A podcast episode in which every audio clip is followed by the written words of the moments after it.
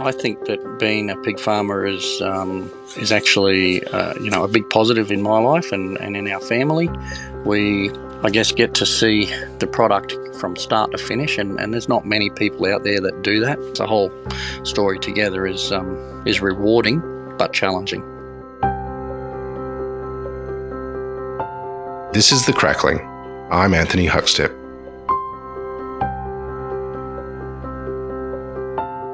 In the food industry, there are many jack of all trades because often small business requires such a hands on approach.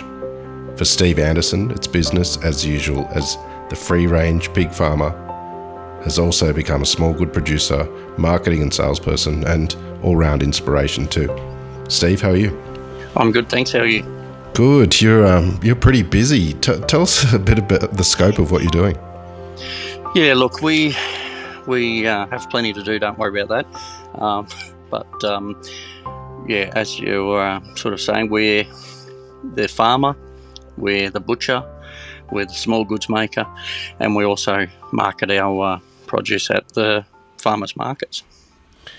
Tell us a little bit about um, about the product and the farm. Tell us about the region. What's so great about that region for growing pigs? Look, we're in uh, in the Wagga Wagga Wagga area. Um, for us, um, there's a lot of foodie people. Um, it's sort of known as, I guess, the, the Riverina Food Bowl. We um, have been doing it for, I think it's nine years this year. And when we first started out, it was a challenge um, getting people to try things different and try things that are a little bit outside the box.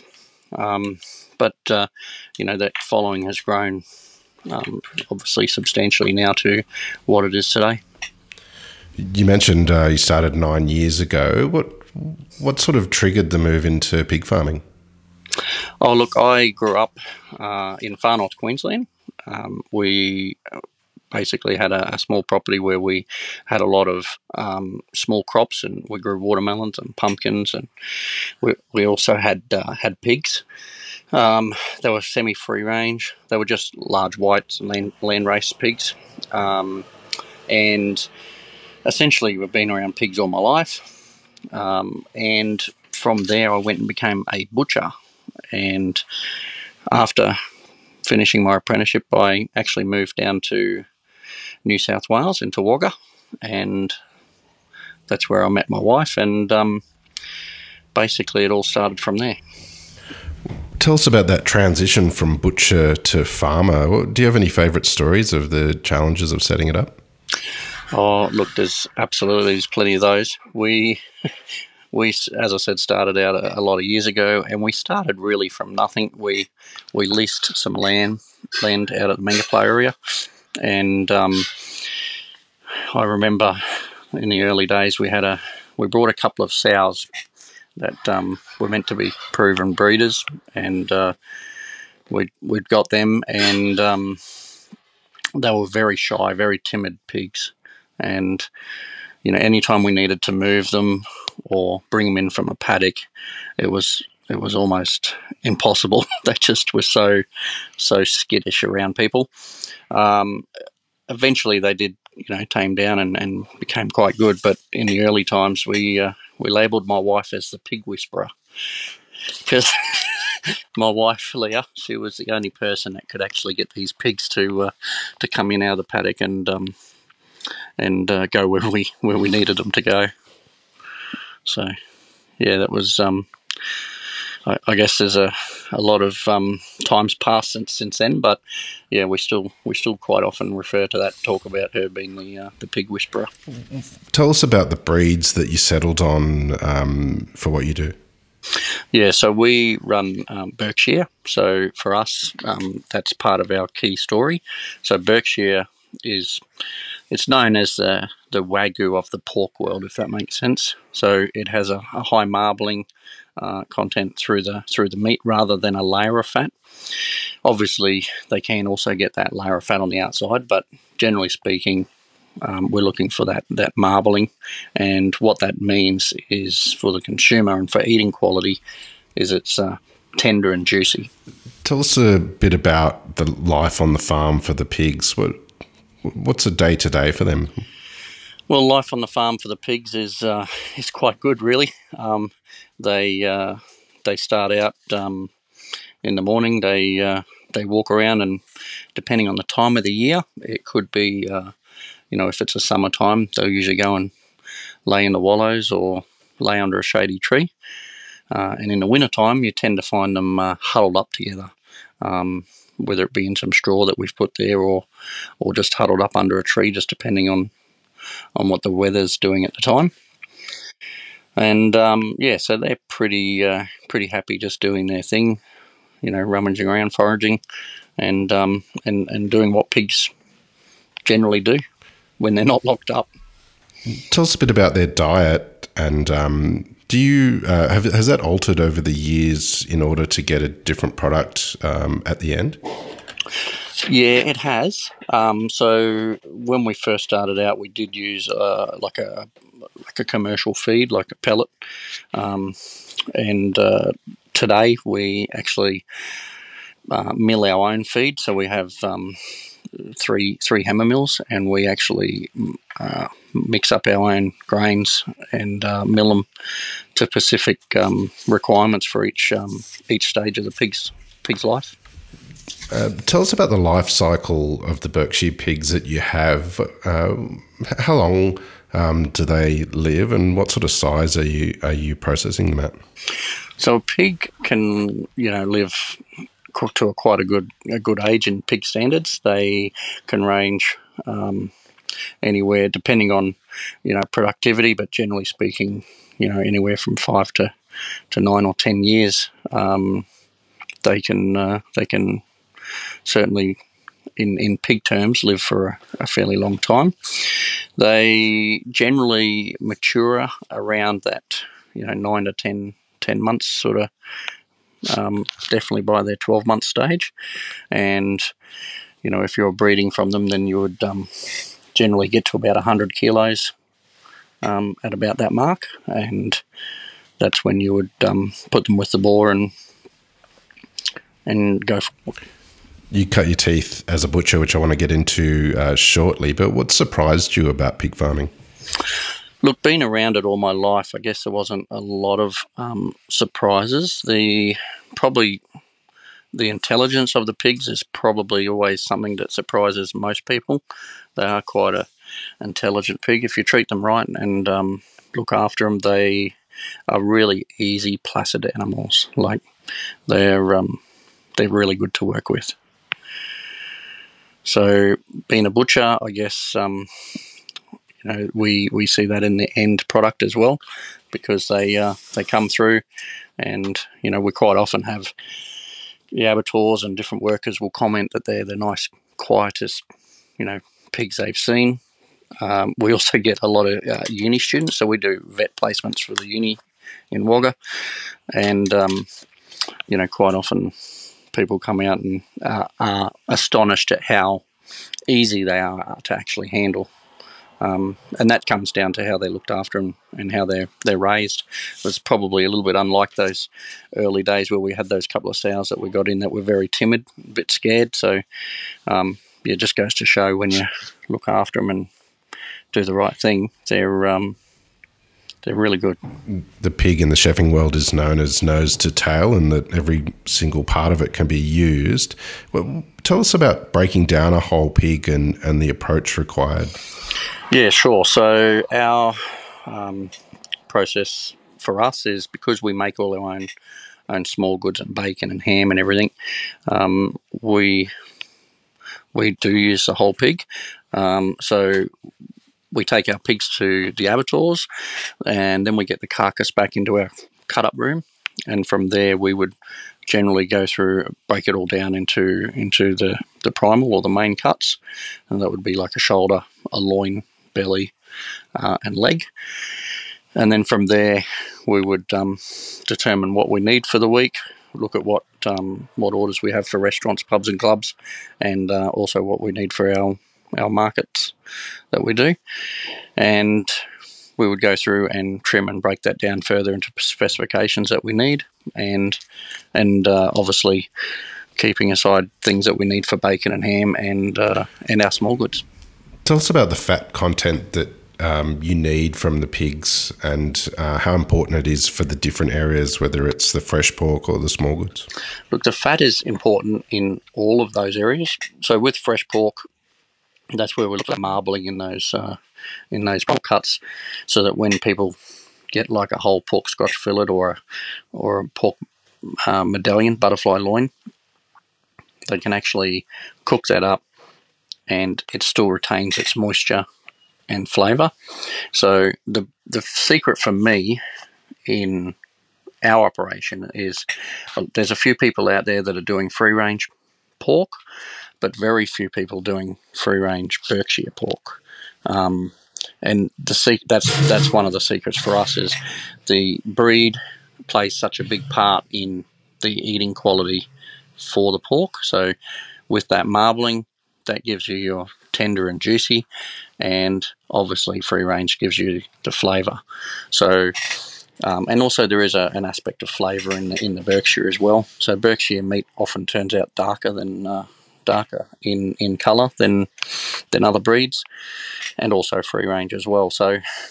For me, the fat content is as important as all of those other aspects. It's all sort of wrapped into one.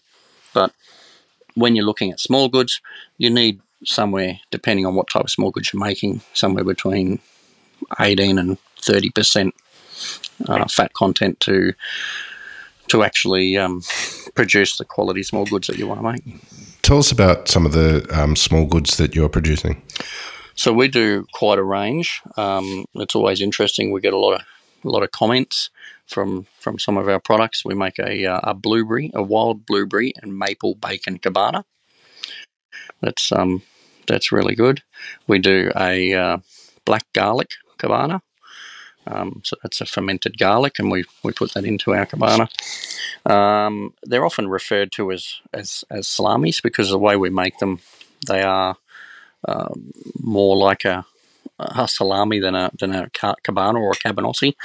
But um, we have about seven different types of cabanas that we make. We make a fennel and parmesan, we make a uh, a um, VFH cabana, which is stands for V is very and H is hot. I'll let you work out what the F is for. Um, so that's a really popular one. We uh, also do um, uh, just a honey garlic cabana, just a nice mild one for the kids. Um, also a honey chili garlic cabana. So yeah, there's there's quite a few different types of cabanas, and then we have our chorizo, we have our uh, pancetta, we have speck, we make hot dogs, we make Devon, obviously ham ham and bacon, um, speck. You know, there's a whole range of, of, of products that we do that um, that make up make up our uh, our product line. When it comes to using a whole muscle and making something like um, prosciutto or a ham, take us through your process of, of one of those and what's really important in getting it right. So, if we were to do, say, a boneless ham, for example, we um, we would bone out the, the leg. Uh, we remove all of the um, the shin meat, which has got the the sinewy or gristle pieces in it. We would also um, give that a trim so that we can roll it up nice and neat and keep it tight. And from there, it's a really old school process. We we have a recipe, obviously, that we um, have developed over the years. We uh, cure that. Uh, we leave that for a few days in the cure, and then we remove it. We net it up into a um, to a sock, and then we hang it in our smoke ovens and smoke it uh, for a specific time. And um, when it comes out, it's a delicious flavorful ham. What's what sort of impact does it have on you having sort of your hands in so many areas? Um, farmer, butcher, small goods producer. How do you manage it all? It's very hard. We we do have some good key people that help me along the way. So um, I personally, my typical week would be I would spend a few days on the farm each week. I spend a few days in the cut up room helping those guys, and then we'd spend a few days at the markets. I typically would say that um, that I would work an eight hour week, uh, eight day week, and uh, and I have another saying that I say that, that's quite funny is uh, we we feel like we get up half an hour before we actually go to bed. So it's it's a long process, but but there is a couple of guys that I've got helping me that are uh, that we employ. Um, we've got a, a, bloke on the farm that helps. We've got a bloke in the cut up room, and uh, obviously we have some people help us at the markets as well. Alongside with my family, I've got my wife. She helps me as well as doing her uh, her own uh, job that she does, um, and uh, and also our three children um, help out a lot. So when when we first started, our children were were 10, 8 and 6 year olds, and now they're 19, 17 and 16. So the uh, there's often a often a comment made at the markets where customers come up and they they say, you know, uh, they still ask about that kid, you know, that the little kid that we would have had helping us at the markets because when they were very young, they were helping us serve customers at the markets and and still do. So um, they've customers. We've got a lot of long term customers, and they've followed watching our kids grow throughout the times. And and it's been a challenge because we've got obviously those young kids and and small business, and we've also had things like droughts and fires and the whole process. So it's yeah, it's certainly been a tough gig. And how important are those farmers markets for what you do? Look, they're essential to what we do. Um, it allows us to uh, sell direct to the public. Uh, it gives us that connection with our customers. Um, it is one of our uh,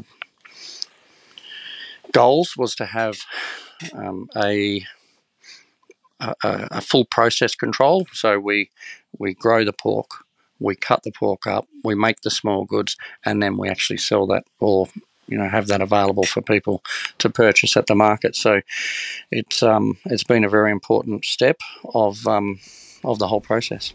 Tell us about uh, cooking in your house. Do you have a particular cut or method of cooking that is a family favourite? Absolutely, we have um, we have a product that we make, and it's called a belly flop. So uh, my wife actually loves telling this story at the markets. She'll she'll say to a customer, "Have can I have I told you about my belly flop story?" And uh, the customers look at her and and just wonder what's going on. And and uh, she she then proceeds and tells them that uh, no, I haven't been swimming. It's not it's not a belly flop in the pool. And uh, she tells them about this pork belly that we we roll up, and inside it we put fennel, lemon, oregano, and cracked pepper. So that's the the the flop is an acronym, so it's F is fennel, L is lemon, oregano, cracked pepper. So that's our belly flop story, and she tells how to cook it and what to do, and of course uh, the customers love it. Is is there a secret to um, getting that right when you're cooking it and getting great crackling? Yeah, there is. So with our pork, we always recommend we don't use any oil or any water. Dry the skin off the secret is loads of salt because you want to use the salt to draw that fat through the rind, through the crackling to get it to crackle. And uh, and and we always tell people with the belly. Uh, it can handle a high temperature, so 200 degrees all the way through. Don't turn it down. Put it on a rack, and because the skin goes all the way around, you get this cracking right the way around it. And uh, our family dish that we do is we we roast that off uh, probably a little bit longer than you'd normally cook a normal roast because we want that fat to render out and we want that really crispy, crunchy skin. And um, so basically, you're, you're slightly overcooking that belly, which when you slice it up, it's really tender, really juicy, and you got that crispy crackling all through it. And uh, I basically like in the summertime chop that up and put that in a salad, and it's absolutely delicious. You just have this, uh, it's like a warm pork belly salad. That sounds amazing. It's pretty good. Australia's had some um, very strange weather the last sort of year or two. Um, what sort of impact does the weather have on sort of what you do on the farm? And do you have any stories of dealing with that over the last decade? Look, it's um, it's always a challenge, and uh, weather is always unpredictable. So we we have to sort of take each uh, each time as it goes. But recently, we've had a lot of challenges with uh, with how wet it was over the last the last winter. Um, you know, we were having trouble to uh, down down the bottom end of our uh, of our property where we there's a lot of trees where we particularly have our dry sows, and that area was a little bit of a challenge to get to because of the the wet weather. So we found we were having to walk down there to then we had a laneway and we would walk them all the way back up to a to an area so we could feed them and then basically walk them all back again where you know that added hours and hours of time to our day because we were um, having to we couldn't get the feed down to them so it meant we had to bring them up if that makes sense hmm so that was one one example, I guess. And then when we did try to attempt to go down to these places, we would get bogged. Uh, it was a daily occurrence where we would just get bogged, and all of our roads were all chopped up and uh, all these big deep ruts in them. So, and we're still trying to fix them now. Tell us about uh, life on the farm for you. How, how, does it make you feel, sort of being out there, um, being a pig farmer? Look, I uh, I think that being a pig farmer is um, is is actually uh, you know a big positive in my life and, and in our family. We, um, I guess, get to see the project product from start to finish, and, and there's not many people out there that do that. There is a few, as I said, that do free range pigs, but uh, not a lot of them have their own cut up room. There is a few guys out there that are doing it now, um, and uh, for us, we you know really enjoy seeing the people um, give us their responses and feedback from trying our different products. So we have lots of different sausages as well, which is also another another thing that a lot of people know us for. It's things like fig and beetroot sausages, and um, you know jalapeno and corn, molasses and licorice root. You know, that there's 72 different types we've come up with that we make that we do a bit of a rotation on. wow! And uh, and people, uh, people, and they're all preservative free, filler free, binder free. So there's no uh, no products with numbers in there. It's all um, it's all good, good, healthy stuff. So for us, it's that's what that's why you know that's what we get out of. We've got the farm, the cut up room, the markets, the whole story together is um, is rewarding but challenging. You mentioned um, so many um, sausage varieties there. What's important in in making sausages for you? Look, changing the bar from what people think sausages are is probably is is one thing. So um, our sausages are are very unique. We um, do make a lot of different types of sausages. Um, for us, uh, you know, a sausage that's preservative free, uh, and so we don't use packet mixes. So most butchers will, when they make a sausage, um, they will get a, uh, a packet mix um, and put it with their their meat, and then they would obviously add the required amount of water. And often, often a, a typical sausage in a in a typical butcher shop would be 38 kilos of meat, they would use, you know, a four and a half, five kilo bag of this premix stuff and seven or eight liters of water, and that would then make their sausage that they have, and and that's why sausages don't all taste the same, but they have the same resemblance. They all you know have that that sort of look about them, um, whereas all our sausages are very different. and there is a few butchers out there, you know, doing a few different things. Um, and uh, we've entered a lot of different competitions, and um, we generally win quite a quite a number of those um, for different um, different combinations and different innovation. Thing is probably the the key, coming up with something different that other people aren't doing, um, and along with those those other attributes of free range meat, no preservatives, and you know stuff that people know that they can um, that they can rely on being a, a good healthy food protein.